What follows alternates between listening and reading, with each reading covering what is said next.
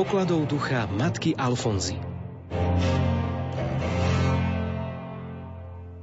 Milí poslucháči, opäť sa vám prihovorí sestra Katarína Krištofová z kongregácie sestier Božského vykupiteľa a postulátorka procesu beatifikácie matky Alfonzy Márie Epingerovej, ktorý sa konal vo francúzskom Štrasburgu v Lani v septembri. Milí poslucháči, tento rok mimoriadne na miesto 8. decembra oslávime Sviatok nepoškvrneného počatia Pany Márie 9. decembra. História tohto mariánskeho sviatku siaha do prvých storočí, ale až pápež Pius IX v Bazilike svätého Petra 8. decembra 1854 po vzývaní Ducha Svetého z apoštolského stolca svätého Petra vyhlásil nepoškvrnené počatie Pany Márie za článok viery v bule s názvom Nevysloviteľný Boh. Ako sa sviatok nepoškvrneného počatia Pany Márie spája s mystičkou blahoslavenou Alfonzou Máriou? Vo svojich víziách v roku 1846 jej pán dal poznať, že církev uzná panu Máriu pod titulom Nepoškvrnené počatie a 31. marca 1849 počas extázy po svetom príjmaní počula že meno blahoslavenej Panny Márie bude slávnostne uctievané a Svetý Otec rozšíri jeho úctu a pokorí nepriateľov Božej Matky.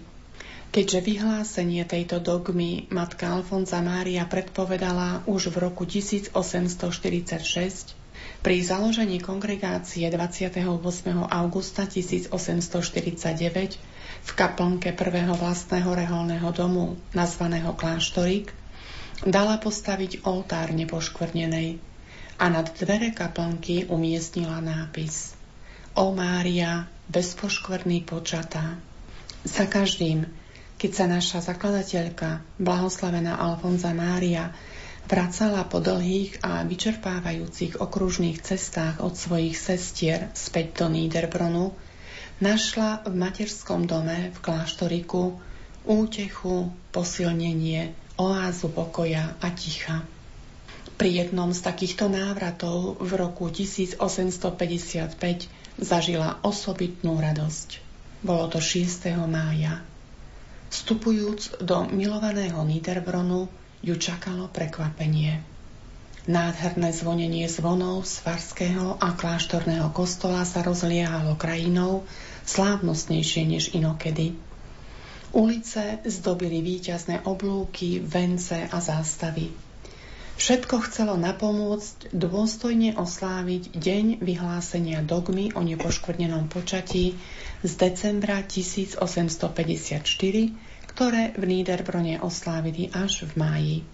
Ešte nikdy nemal Niederbron kvôli úcte k pane Márii, kde žili prevažne protestanti, taký žiariaci sviatočný odev ako teraz. Sestry božského vykupiteľa ozdobili svoj kláštorík. Bielomodré zástavy viali na všetkých jeho oknách a fasádach, dokonca aj na zvonici. V blízkosti kláštorika stal 10 metrov vysoký víťazný oblúk, ktorý svojou jednoduchou krásou si chcel obzvlášť uctiť nepoškvrnené počatie Pany Márie. Dokonca bolo možné na ňom čítať 5 prvých veršov Magnifikátu, ako aj slova nového vyznania viery. Z jemnej zelene svietili snehobiele ruže. V noci žiarili stovky svetiel. Srdcia všetkých katolíkov naplnil jasot a spev k úcte nepoškvrnenej. Samozrejme, že celkom osobitne sa tomuto vzdávaniu úcty Imakuláte tešila matka Alfonza Mária. Veď ona, jednoduchá rolnická dcéra, toto vyhlásenie predpovedala a veľmi často zakúsila moc Márijných príhovorov. A tak aj preto toto oslávenie prežívala veľmi intenzívne navonok, ale predovšetkým vo svojom srdci.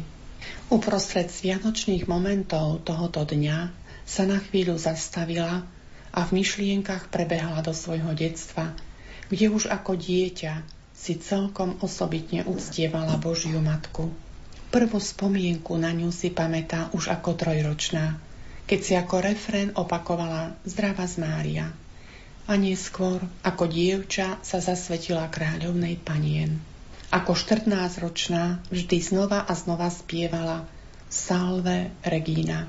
Často opakovala Niet pre mňa väčšej radosti, než poučenia o utrpení a umieraní pána a o Božej Matke Márii. Chcela sa jej podobať v čnostiach, jednoduchosti, pokore a osobitne v čistote srdca. Svoje panenstvo jej zverila týmito slovami. Božia Matka, prostredníctvom Tvojho svetého panenstva a Tvojho nepoškvrneného počatia očisti mi moju dušu a telo. Preto jej radosť pri vyhlásení dogmy o nepoškvrnenom počatí bola neopísateľná. Aj svoje sestry učila sláviť sviatky Pany Márie pekne a dôstojne. A sestram vo formácii vo svojich príhovoroch dávala takéto odporúčanie.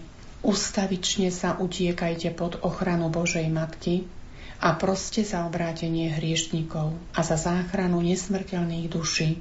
A navyše, blahoslavenej Alfonzi Márii, tedy už sekularizovanom Francúzsku, veľmi ležalo na srdci zasvetenie nedele a trpela pri pohľade na to, ako sa najmä mládež v tento deň zabáva spôsobom veľmi nebezpečným pre dušu. Poprosila teda farára Reicharta o dovolenie, aby sa v nedeľu večer vo farskom kostole, ktoré patril protestantom, mohla s veriacimi modliť ruženec. Chodila po domoch všetkých farníkov a presviečala ich, aby v určenú hodinu prišli do kostola. Všetkých tam očakávala s veľkou radosťou, čo prejavila aj nádhernou výstobou oltára Pany Márie. Žila v tak úzkom spojení s Máriou, že sa ustavične odporúčala pod jej ochranu a nezabudla za každým stôrazniť. Prostredníctvom Pany Márie bude všetko zachránené. Milí poslucháči, Církev nám predklada Panu Máriu ako vzor.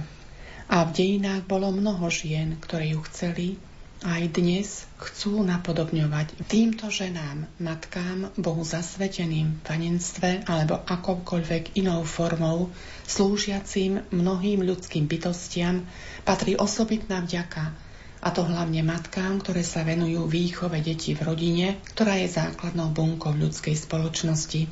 Ďakujme za charizmy, ktoré Duch Svety udelil a udeluje ženám, zakladateľkám reholí a inštitútov. Ďakujme za charizmy, ktoré Duch Svety udelil a udeluje ženám, zakladateľkám reholí a inštitútov, teda duchovným matkám. A nezabudnime pripojiť aj prosbu, aby boli tieto neoceniteľné prejavy ducha uznávané, slúžia spoločnému dobru cirkvy a spoločnosti. Kráčajme tohoročným adventom s Božou Matkou Máriou, a odporúčajme sa jej v príhovoru v každej situácii. Veď blahoslavená Alfonza Mária nám zdôrazňuje, prostredníctvom Pany Márie bude všetko zachránené. Tento úprimne miluje Panu Máriu a nasleduje jej čnosti, dosiahne to, o čo prosí. V rubrike z pokladov ducha matky Alfonzy sa vám prihovárala sestra Katarína Krištofová a redaktorka Andrea Eliášová. Ďalšie vydanie spomínanej rubriky vám prinesieme o týždeň v sobotu popoludní. thank you